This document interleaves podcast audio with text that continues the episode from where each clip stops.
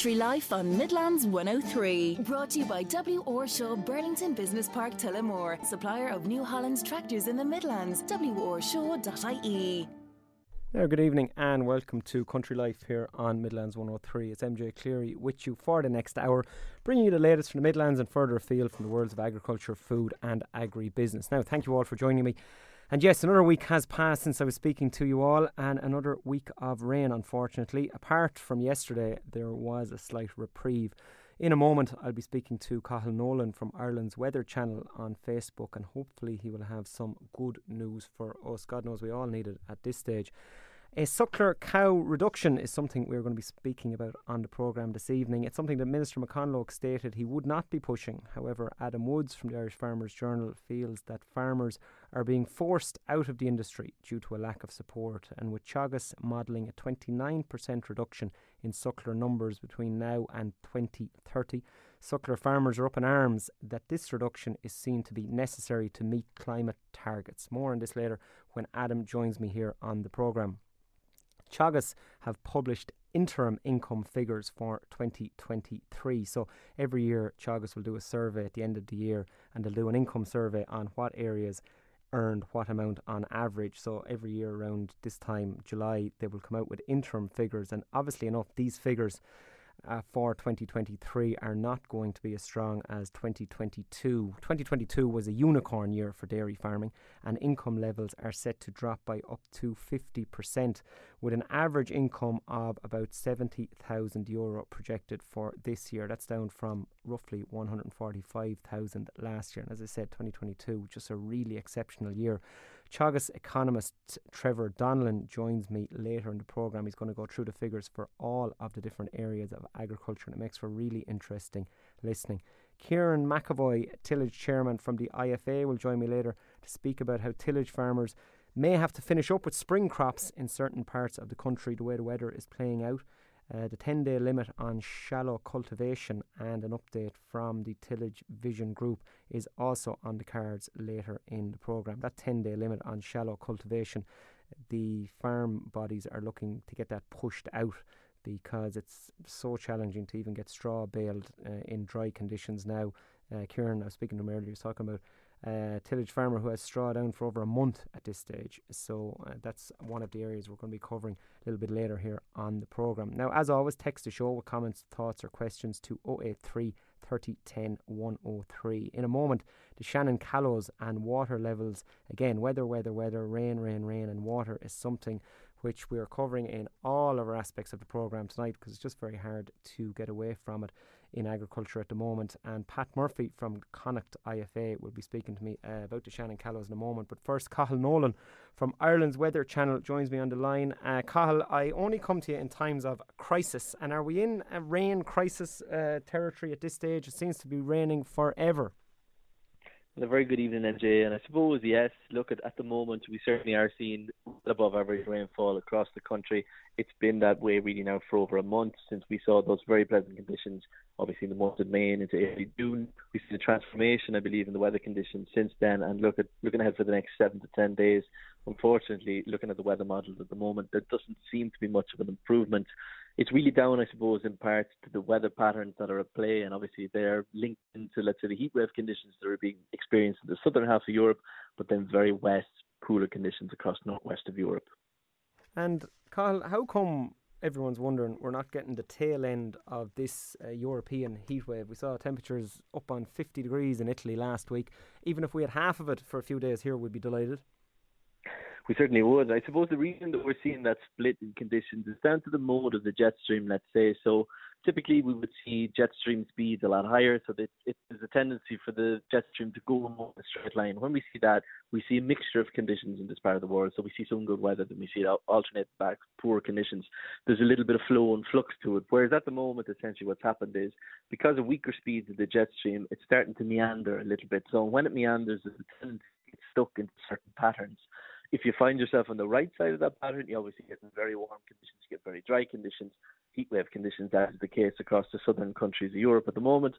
But unfortunately, if you're on the northern side of that jet stream, you're you're certainly subjected to much cooler conditions, and with that, you're also then have a tendency to see quite a lot of precipitation too. So that's the reason we're not seeing the tail end of those conditions at present.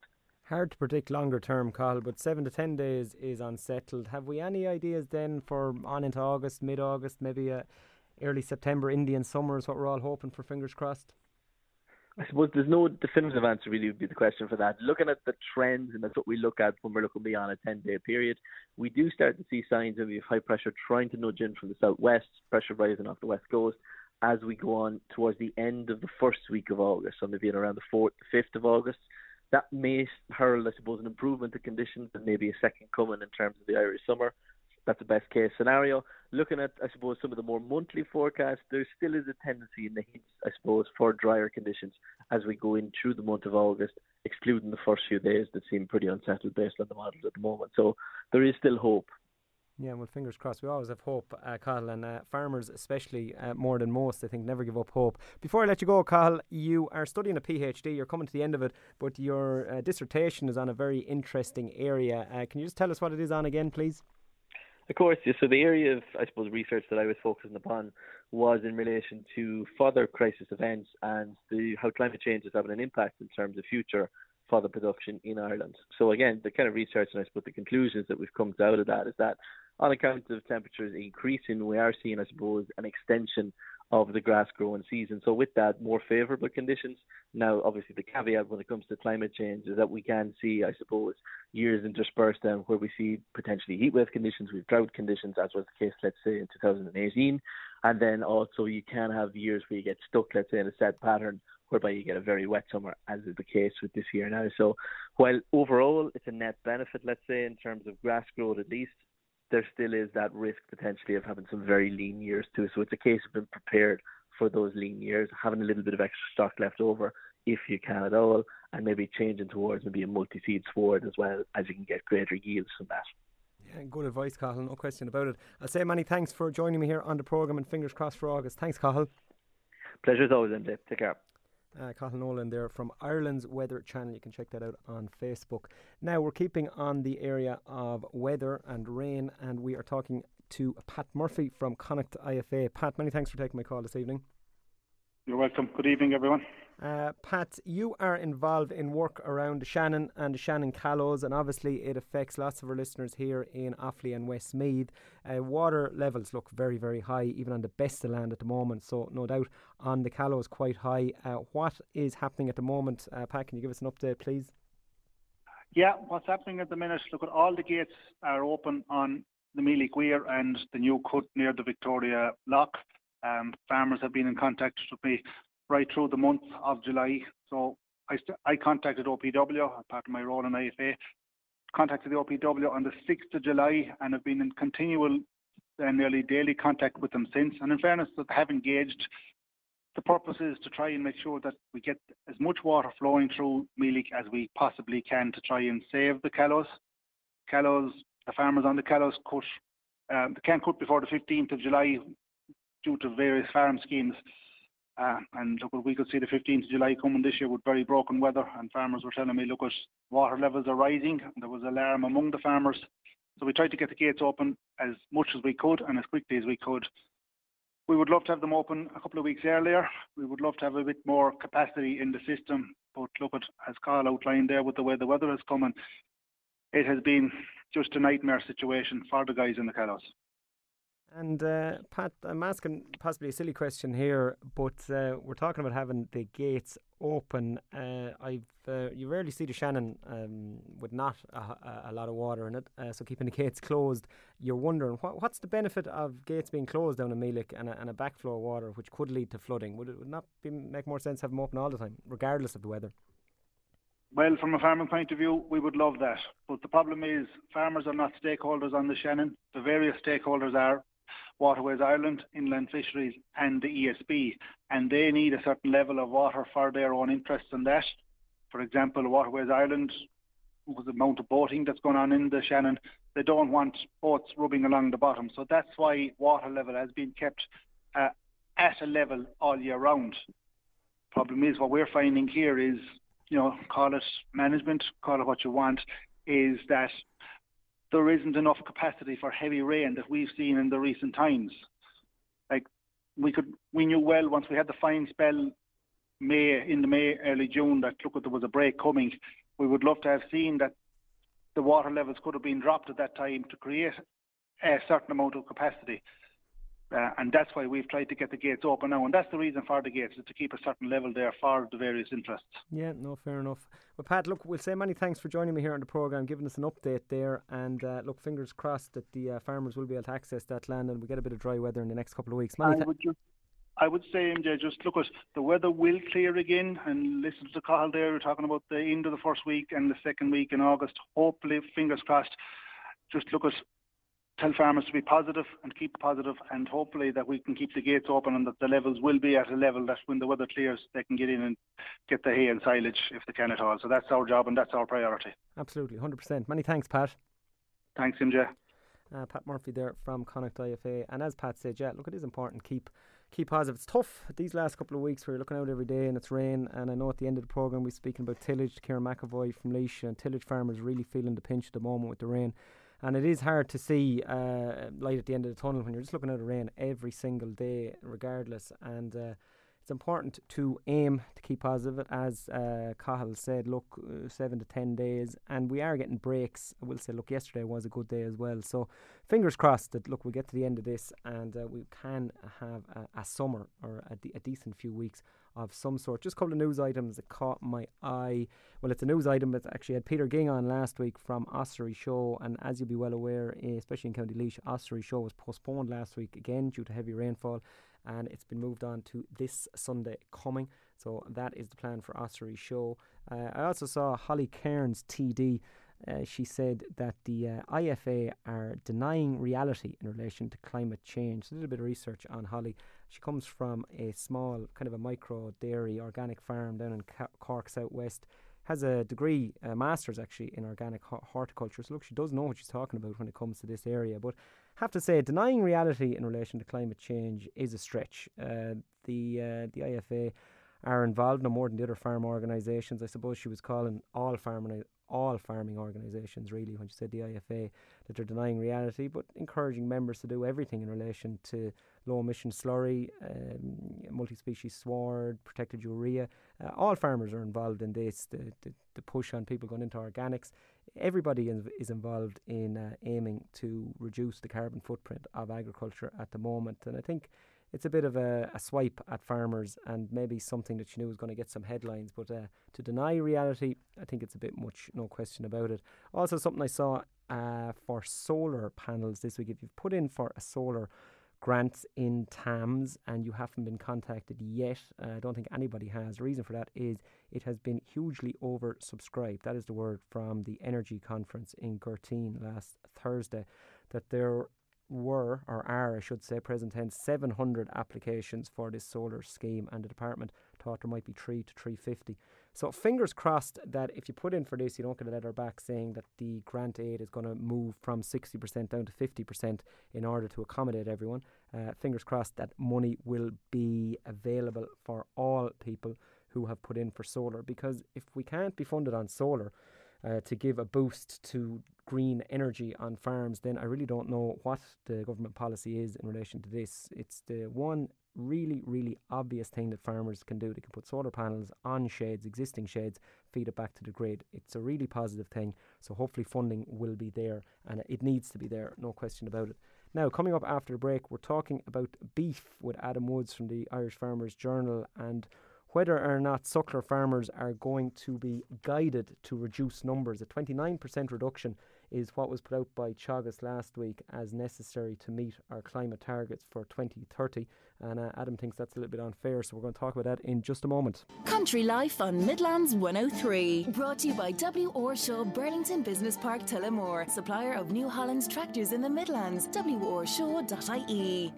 And you're very welcome back to Country Life here on Midlands 103. Now we're moving on to beef, and Adam Woods from the Irish Farmers Journal joins me. Adam, many thanks for taking my call this evening. All good, Jim. Uh, Adam, suckler farmers are a little confused. We heard a figure last week of a reduction of 29% of cow numbers between now and 2030 to meet our climate targets. But not too long ago, Minister McConalogue uh, came out and stated specifically there wouldn't be a suckler cow reduction scheme. So, where do we stand?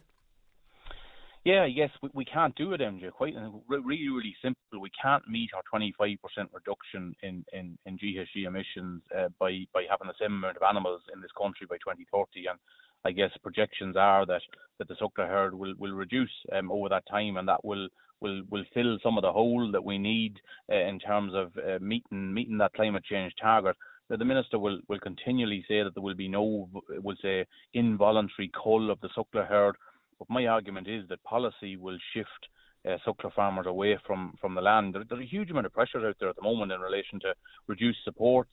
You know, you've got convergence, you've got uh, less environmental payments, you've got reduced supports on, on suckler cows, and then you've got all the other angles as well. You've got forestry, you've got anaerobic digestion, you've got der- the derogation issue. Well, people think that a dairy problem, but actually it's a it's a problem for everybody because the dairy farmer has the firepower to go out and rent ground um, to reduce their stocking rates, and that pushes a suckler farmer off off the land. You know, we we can't compete. Suckler farmers can't compete with with land rental values of 400 and 500 euros an acre. It's just not possible. The economics isn't in that system, whereas it is in dairy, and so that pushes. And it's policy that is driving that suckler cow exodus um, out of the country. Um, being devil's advocate, Adam, if Minister McConalogue was here or representative, he'd come back to you now and he'd say, "Well, hold on for a second on the supports. We have the the the SCEP is coming in. There's going to be a weighing scheme for suckler cows as well. Could get up to I think the SCEP can be two thirty a cow, uh, seventy. Could be up in two fifty, maybe two eighty a cow, depending on it. So they'll probably argue, look, we are giving the supports, but you're saying it's not enough." It's only replacing. It's not even replacing MJ what money has been taken out of those farms in terms of if you take a, a farm with an entitlement value of 500 euros a hectare, um, you know, on, on we'll say maybe 150 acres, they're looking at a, an income cut of 10, 11,000 um, in in 2023 compared to where they were in 2022 as a result of the changes that have came in there. So it's not even replacing that suckler cow. We'll say that SCEP payment, and, and we're expecting an announcement next week on a, on a beef welfare payment as well. But if we go back to the early noughties, um, in terms of suckler cow premium, we're up at 380, 400 euros a suckler cow in terms of supports going into that system. Um, it, it was a different time. It, it, was it was it was where a suckler cow was acknowledged as regards the good job that that was doing, and in terms of maintaining that family farm um, that's there, we're, we're, we're going to lose that because farming will get bigger. Uh, we'll have we'll have huge farms operating on a large scale, and, and they'll just be pushing out those smaller units, and and that's the model we seem to be um, accepting as to where we're going. Are individual farmers a little bit to blame on this, uh, Adam, when it comes to, say, breeding, for example, on suckler farms? You might drive along and you could see a, a Hereford cross cow and you know, she'd be nothing special and she might have had a, a, calf maybe 15 months ago and the breeding wouldn't be fantastic. It might be from a bull that doesn't have excellent genetics and this is kind of indicative of maybe smaller farms. Then these farmers are complaining a little going, look, well, we're not making any money at it. We'll have to go with something else. Whereas you know, Chris McCarthy from Crookedwood uh, had him on the program here a while ago, and it was right up in the journal on him. And he's making a, a lot more than your average uh, suckler farmer, but his breeding is top, top, top quality. Does it come down to individuality a little? That if you really want to do it, you you still can, and you can kind of complain if you don't want to and allow things to slip. Yeah, I, I suppose it's difficult, MJ, because the vast majority of farms are part time, and maybe they're not dependent on that as their as their main source of income. They're working off farm, so so farming, you, you know, it's I, I won't say it's a hobby, but it's a part-time enterprise on the farm. What I would have loved to seen is, I suppose, give technology a chance here. Hmm. We're, we're saying that we need 29% less suckler cows. What about bringing in an incentive? I, I went to the beef conference, Teagasc Beef Conference in the autumn time, and they said that a two-year-old calving was was a really big driver of lowering GHG emissions on, on beef farms why not bring that in as part of a, a SCEP program or as part of a beef welfare program that, that to try and incentivise, I guess, two-year-old calving on farms? Like we're, we're failing there. Over the last 20 years, we haven't really went up in terms of two-year-old calving. The dairy herd is very good at it, the beef herd isn't. But if we incentivise some of those uh, technologies um, and, and, and give technology a chance and give farmers a chance through support uh, to, to change things out there, I think we could go a long way there. Now, now it's still going to be very, very difficult uh, to meet that target um, without reduced animal numbers. But what's very frustrating in all this is that within those projections, there's an 8% growth in the dairy herd uh, heading to 2030. So we're almost saying to one sector of society, drive on, no issue, 1% growth a year, whereas whereas the rest is, is coming back. And the, the nub of all this is that if you have policy advisors sitting around a table um, in Ag House next year, the year after, and somebody says, look, we've got a call there. We need to do something for the suckler cow. We need to support it everybody else around that table is going to say, "Why? Hold on a second. We need 29% less of these suckler cows. We don't need to be supporting any of these here at all because we want less of them." And that's what's really frustrating from my point of view in terms of uh, we're sort of turning our back on a sector that, for parts of the west of Ireland, there isn't nothing else. Uh, MJ, mm. you know, you, we talk about reducing, you know, slaughter age, and, and there'll be more and more dairy beef. Um, you know, you know, I've travelled the country. I've been in Donegal the last couple of days, and, and it's you know, there's parts of that that western seaboard you will not slaughter dairy beef calves at 22 months off a lot of that land. The suckler cow is there because there's nothing else there. Um, and if you take as well, I don't know, I was in Kilmorris on Monday night, I was speaking at an IFA meeting, and I was just saying it costs about 800, 900 euros to keep a suckler cow. Uh, we're going to take whatever 250,000 of them out of production over the next sort of eight years. You multiply that up by 800, it's billions, billions and billions taken out of a local economy in the counties you know, where, where there isn't anything else. So if it costs of keeping a suckler cow is, you know, contractor for silage, fertilizer, meal, uh, vet, all that is spent locally. So if you take that out and, and, and we, we hear this rewilding or re-wetting, there, there won't be a lot spent in, in a local economy if, if, if that happens, you know. Hundred percent, Adam. You're you're speaking to converted in relation to that, no question about it. You talked about dairy beef as well. I saw something from the ICSA earlier in the week where they said that dairy beef needs to be able to aim to do a kilo per day per animal. And if you go into March now and you see store cattle, they're, they're maybe achieving half of that. Really, that's a huge problem as well. I know it's, it's kind of a side to the suckler, but look, on, on the topic of beef, but that is a massive, massive issue as well. It is, but that goes back to genetics. Like I, will I'll throw that straight back to the dairy farmer as regards what genetics has been used on that dairy herd. Like we we've seen for the last ten years, um, you know, short gestation, easy calving bulls being used on the dairy herd with no regard whatsoever uh, for beef genetics. Um, and and it's I, I don't like to hear that in terms of maybe dairy farmers coming to talk to a beef farmer about low weight gain. A lot of that low weight gain is due to uh, to a cow type being driven towards 450, 500 kilos um, of a mature weight. That's highly heritable back down to the calf that she has. So uh, we we really need to talk about there. I suppose that national DNA testing program is going to be a big big positive there because we've CBVs now coming on calves, and hopefully next spring beef farmers will see that a low CBV value calf is, is, isn't worth as much as a high CBV calf, and hopefully then in turn it's a chicken and egg situation that in turn then breeding will change um, on dairy farms. I'd still be very concerned about cow type and the implications that will have on, on dairy beef in the future. No matter what bull we put on some of those cows, uh, we still won't be able to get up to a to a decent, you know, carcass weight of you might say 300 kilos. There's a lot of those cows are only breeding maybe carcass weights of 230, 240, 250 massive challenge there for the whole industry, not alone the farmer in terms of making money, but even the whole industry in terms of marketing that lighter carcass in the future. Yeah, who'll rear them is the question. Adam, just before you go, the beef trade in general, uh, not fantastic news for us. Just a word on the mar- on the factory trade, I should say, uh, first, please. Yeah, look, I don't want to be negative, MJ, but it is. It's under a bit of pressure there. And look, I, would have, I'd have genuine fears there for the autumn time in terms of, you know, we, have lost 42 cents there since the 1st of May. It's been chipped away at week on week. And Usually the traditional squeeze will come on in August, September when you get that flush of grass, cattle out to grass. That has already happened. Like we're, we're 40 cent down of where we were. You know, speaking to some industry people, they reckon you know very hot temperatures across Europe, maybe leading to less beef being sold the, the, the, the contrast is in, in the UK in terms of the July we've just had is really wet and miserable and maybe not a lot of barbecues going on. So it's just a bit of pressure there on the demand side. And also then in the back of your head is, is that Australian piece. You know, like it ramped up exports 400 ton in, in June for the first month of that trade deal. Um, so uh, you, you, you, there's a lot of pressures coming on there, and I'd just be a little bit worried about where we're heading um, for that autumn time. Uh, Martrade, obviously, uh, Adam, after taking a dip as well. Uh, with that, uh, in general, what way are we looking for, um, say, store cattle? Yeah, I guess weanlings are probably the highlight of the trade, MJ, at the moment. You know, upwards there, that bull weanling, three to four hundred kilos, probably up at 340, 350. Um, heifer cows probably tracking 20 cent behind that. A really good export trade. Um, exports up 20% um, uh, in in the first six months of the year there, which is really really positive. Only issue concern there is some of the Middle Eastern countries, a bit of political turmoil, a little bit of with the currency fluctuations, and that could leave their buying power to be a little bit less. But definitely the market I've wrote in the paper this week. The market is probably the place to be at the moment because there is some Northern Ireland agents there operating as well, and you're probably getting more value in the market, especially farmers with small numbers of cattle. I'd be saying the market is the place to go at the moment. Very good. Look, many thanks, Adam, and we will speak to you again here in the programme. Thanks, MJ.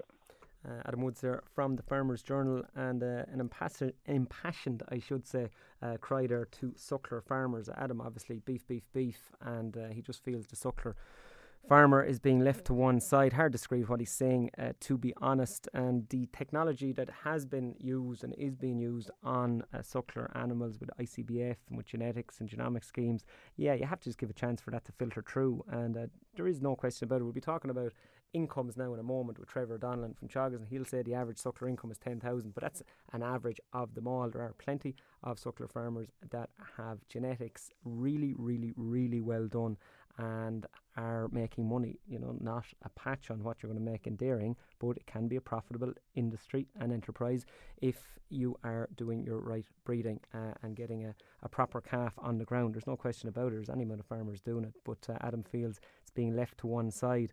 And just to be clear, if you're listening, you think to yourself, I'm going to have to get out of cows. There is no obligatory scheme here for reduction of suckler cows. That 29% rate is what has been mooted as being needed in order to meet these targets. So basically, as Adam said, the target for 2030, the 25% reduction in emissions can only be met if we have lesser animals in the country in five, six years' time, seven years' time than we do today and they recommended that would be 29% of suckler cows, 250,000 suckler cows. And uh, we'll see, we'll see how it plays out. Look, these things are all just being put out here at the moment, so who knows what's around the corner. But uh, uh, definitely can't see anyone talking about an increase in suckler cows, that's for sure. Now, coming up after the break, we're going to be talking about income and how dairy income for 2023 is looking to be half of what it was in 2022. So stay tuned for that. Country Life on Midlands 103. Brought to you by W. Orshaw Burlington Business Park Tullamore, supplier of New Holland's tractors in the Midlands. WOrshaw.ie. And you're very welcome back to Country Life here on Midlands 103. Now we're talking about income, and we have Teagasc economist Trevor Donnellan online. Trevor, many thanks for taking my call this evening. Uh, glad to be with you, MJ. Uh, so, Trevor, the income survey we're speaking about now is your interim report for 2023. I know you'll have your final report towards the end of the year, but looking at uh, a six monthly one, we'll speak about dairy first. So, the, the headline figure on this is average income going to be roughly half of last year, the way things are going. So, you're looking at 70,000 versus 140 odd thousand. Uh, doesn't make for great reading for dairy farmers. Going to be disappointed, but uh, it's a different, totally different year than last year.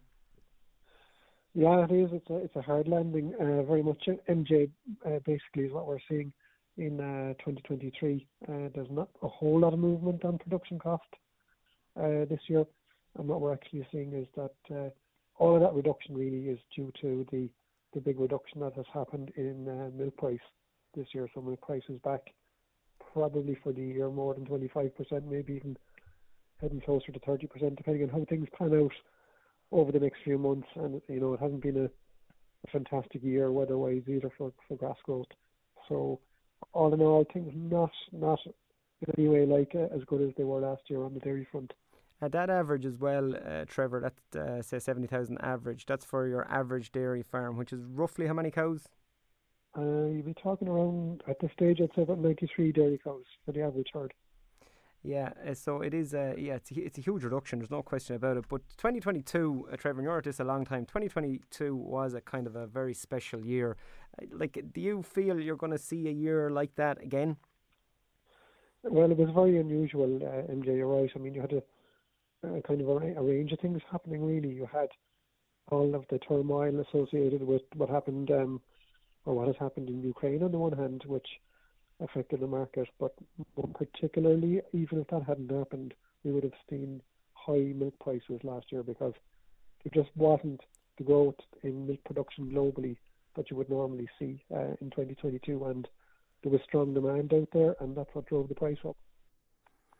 And if we move on, Trevor, from uh, dairying we move down through some of the other different sectors, we look at uh, tillage. And uh, tillage farm income is also forecast to be over 50% lower in 2023 than 2022. That's, uh, again, that's a massive drop in tillage considering the, the headline figure isn't anywhere as close to the, uh, the dairy figure.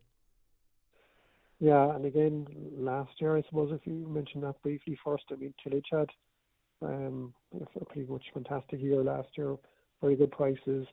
uh, very good weather conditions.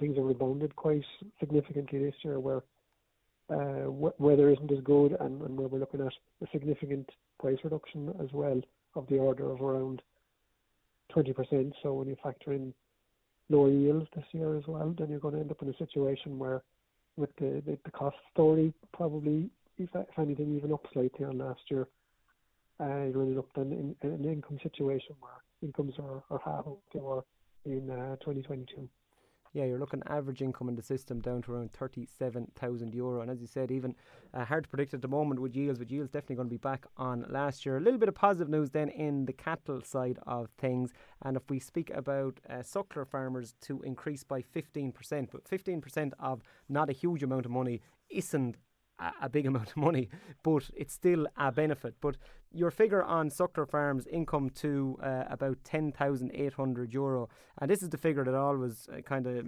riles people up, I suppose, in some way, uh, Trevor, because there are some very efficient, larger scale suckler farmers that are doing, you know, a lot better than that. But this is obviously an average of them all. So when you take into account your very small, maybe less productive farms, this is where the figure comes to, and it is eye-wateringly low at 10,800 euro.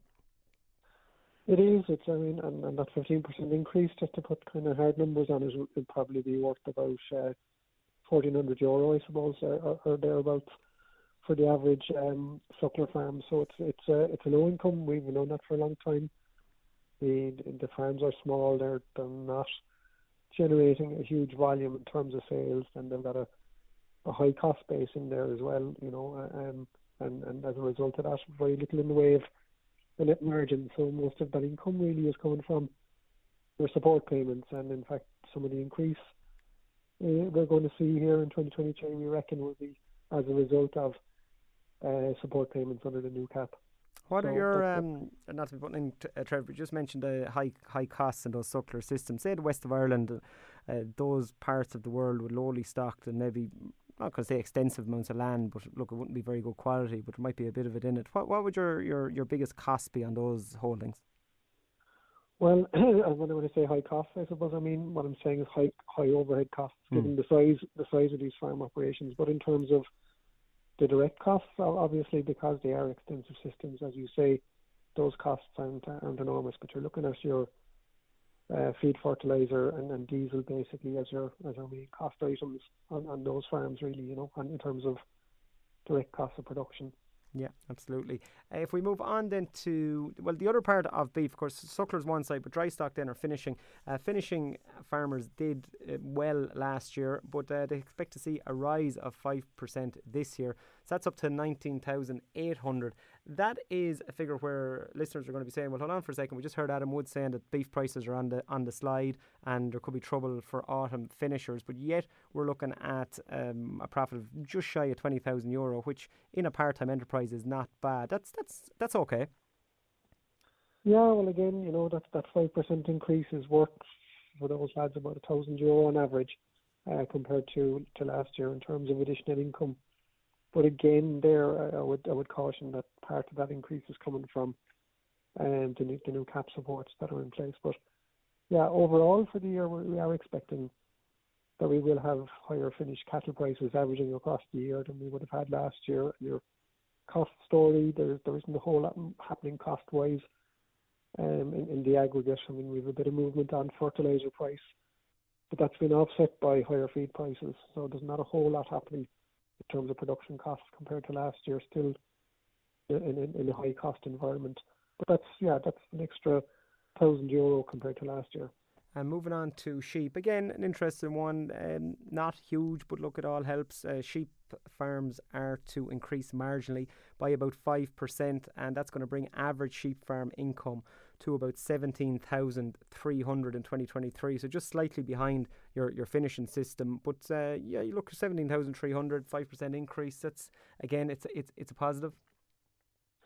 It is, and, and I suppose probably a bit more positive than, than, than we thought before we sat down to look at the numbers because um, we had, you know, we had quite high feed costs there in that early part of the year, which is quite important from the perspective of the costs that you incur on a sheep farm. But all things considered, you're looking at about an extra thousand euro compared to figure we have for 22. But you're they're still down two or three thousand euro on where we were in uh, 2020 and 2021. So I mean, it's it's an improvement, but we're not getting back up to the kind of level we were uh, with sheep, which was kind of ticking around close to the 20,000 euro mark mm. a couple of years back. But again, agri, um, the new the new agri scheme, the new ACRES scheme is helping there to kind of give a little bit of a boost to income on uh, the sheep side as well.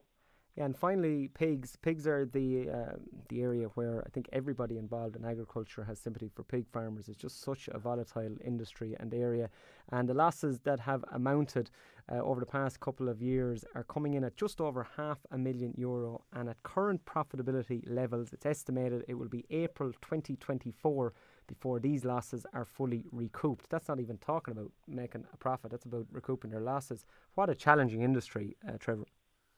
Yeah, you'd want you'd want uh, a fair appetite for risk now uh, uh, to be getting involved in, in, in, in the pig business. Um, yeah, they're they're they're big numbers, and uh, uh, I mean, you know, let's let's be fair. The, the pig the pig sector did have uh, before the, the current situation, the pig sector did have a couple of very very profitable years, but um, what we've seen over the last you know 18 months or two years or so has been a very tough time. And okay, the pig price has climbed a lot now over the last 12 months or so. But you know, in, in between that, pig producers had uh, saw a massive increase in costs. You know, their single biggest cost, don't forget, is feed. So, uh, and the next biggest cost after that is uh, is energy. So both of those went through the roof, and uh, for a long period there, the pig price didn't respond. Um, but yeah, they're getting back now into a situation where things are more reasonable. But as as the reports suggest it's going to take a long time to recoup the, the losses that have been incurred in uh, the, the, period before that. Absolutely. Uh, Trevor, I'm going to say many thanks for the rundown there. We'll have you back at the end of the year with more concrete figures, but uh, a great analysis of where we are at at the moment. Thanks, Trevor.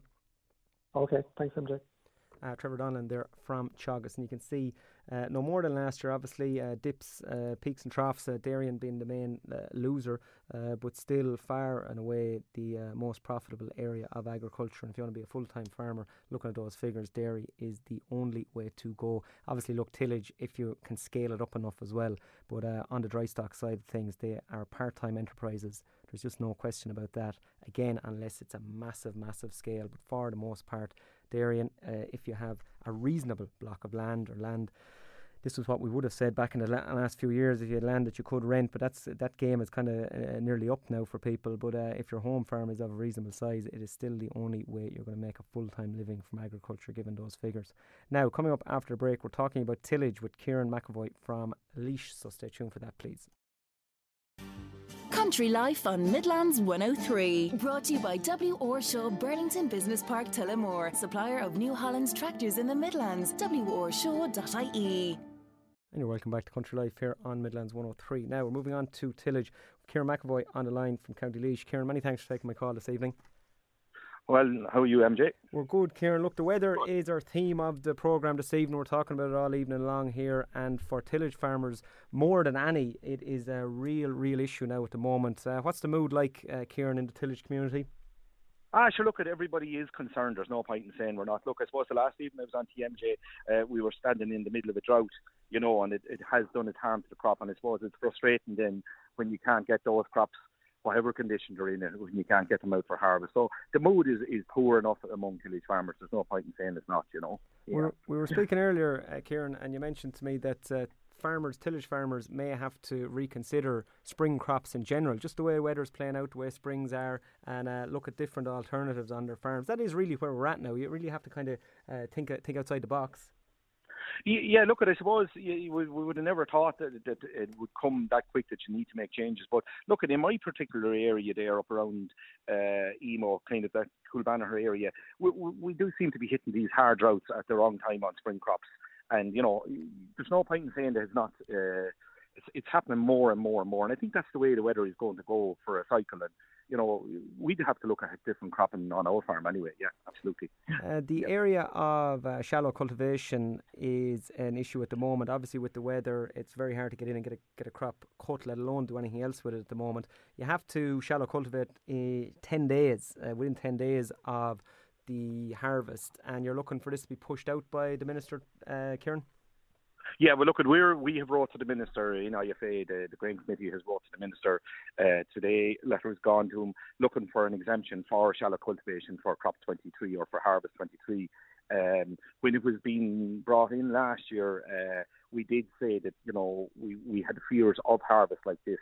I don't actually know of air a full field of winter barley uh, our way that there's not a bit of straw or headland somewhere that has to be turned or twisted or mm. most of it, you know. So and like some of that's going on now for nearly three weeks sitting on the ground. So like you're you can't, you know, and it's pointless. It's counterproductive to go out into wet fields and start cultivating or shallow cultivating them. You're doing more harm than good. You're in compacting soil and making muck. So look at. Um, we would hope common sense will prevail and we will get an exemption for this year. You know, yeah, it is something that we had flagged MJ last year when they were bringing in this scheme, you know, um, you know, we we we flagged it and we we had a lot of concern over that, you know. Yeah, absolutely. The last time I was speaking to you, Kieran, it was the first meeting of the tillage vision group. So these vision groups are set up in all areas now, all industries in agriculture. Tillage no different. there's a midterm report coming out soon. Um, you've been involved in this, Kieran. What have you been pushing in this group over the course of the last couple of months? Well, like, I suppose the, the, the, there's a lots of problems in every sector, but I suppose in the tillage sector, the big problem that we see is the availability of land and the land rental market pressures. Like, there's probably closer to 30% of the grain in Ireland is grown on rented or leased land. So the minister's talking that he wants to increase the area. We see a decline this year, and uh, you know there's going to have to be changes. So some of the things that we would be pushing for is um, we'd be looking for uh, a proper transfer of, of nutrients from from livestock farming to, to tillage, and that would keep you know uh, people out of uh, derogation and would keep people you know from having to go to land rental market. Mm. Like there is a lot of people out there, MJ, who are renting land um, so that they don't cut back in their cow numbers. And that's fair enough. We understand that. But I think if they had an option out, they don't want to, or don't, don't want to, and don't need to be in the land rental market. And I mean, it's very sensible, know, uh, Kieran. That, that that angle you have there is very sensible, and it's something that just needs yeah. to be hammered out. There's no question about that. Yeah, and like there is ways of doing it. Like if you look at the the pig sector, they have they they are they have done this, and and you know what I mean. Most pig farmers have very little land of their own. They're they're doing proper transfer of slurry, and it's working. So you know some accountable system that can be brought in and and actually get the slurry onto the land that needs it, and yeah. uh, you know, and and it'll help both sides. Yeah, abs- absolutely. The other, I suppose, the other thing we'd be pushing is for you know to to in, uh, increase the straw incorporation measure, and um, you know it's been a great success, and I think it has helped stop the decline in tillage along with the the, the beans uh, or the protein payments. Uh, like the department have been very good there in, in, in funding that as well. So you know it's not all negative with the department either. Like, but at the same time, uh, there seems to be a willingness in this group to achieve the goals of it. So that's always a good thing, MJ. You know, it's a fairly positive group. Look at there's an awful amount of work and an awful amount of detail still to be done on it, but uh, at least it's it's it looks like it's heading in the right direction anyway. Very good. Well, uh, Kieran, look, fingers crossed for the weather is the big one at the moment. I'm going to say many thanks. I'm just out of time, so thanks for joining me this evening, Kieran. And look, MJ, if I might just say, like, I know it's a busy time, and you know people are a bit worried in that. But look, as I said before, this all this weather things and phenomena has happened before, and crops generally do get cut, and you know what I mean. And we get over it and move on, and just for people to bear safety in mind because there will be extremes of pressure. You know, just keep farm safety in their back of their head. Absolutely, well said, Kieran. Many thanks uh, Kieran McEvoy there from the IFA. And that's it for this evening's programme. I want to thank everyone for joining me. Kieran McEvoy, Trevor Donnellan from Teagasc, Adam Woods from the Farmers Journal. And at the start of the hour, we had Cathal Nolan from Ireland's Weather Channel and Pat Murphy from Connacht IFA. The show is repeated on Sunday morning at 7am until 8am. I'll be back with you all this time next week as usual. Joe Cooney is up next with Country Roads, and you can get us wherever you get your podcast. If you put in MJ Space Cleary, C L E R Y, will pop up. You can listen at your leisure. Good night and God bless, and fingers crossed for some good weather.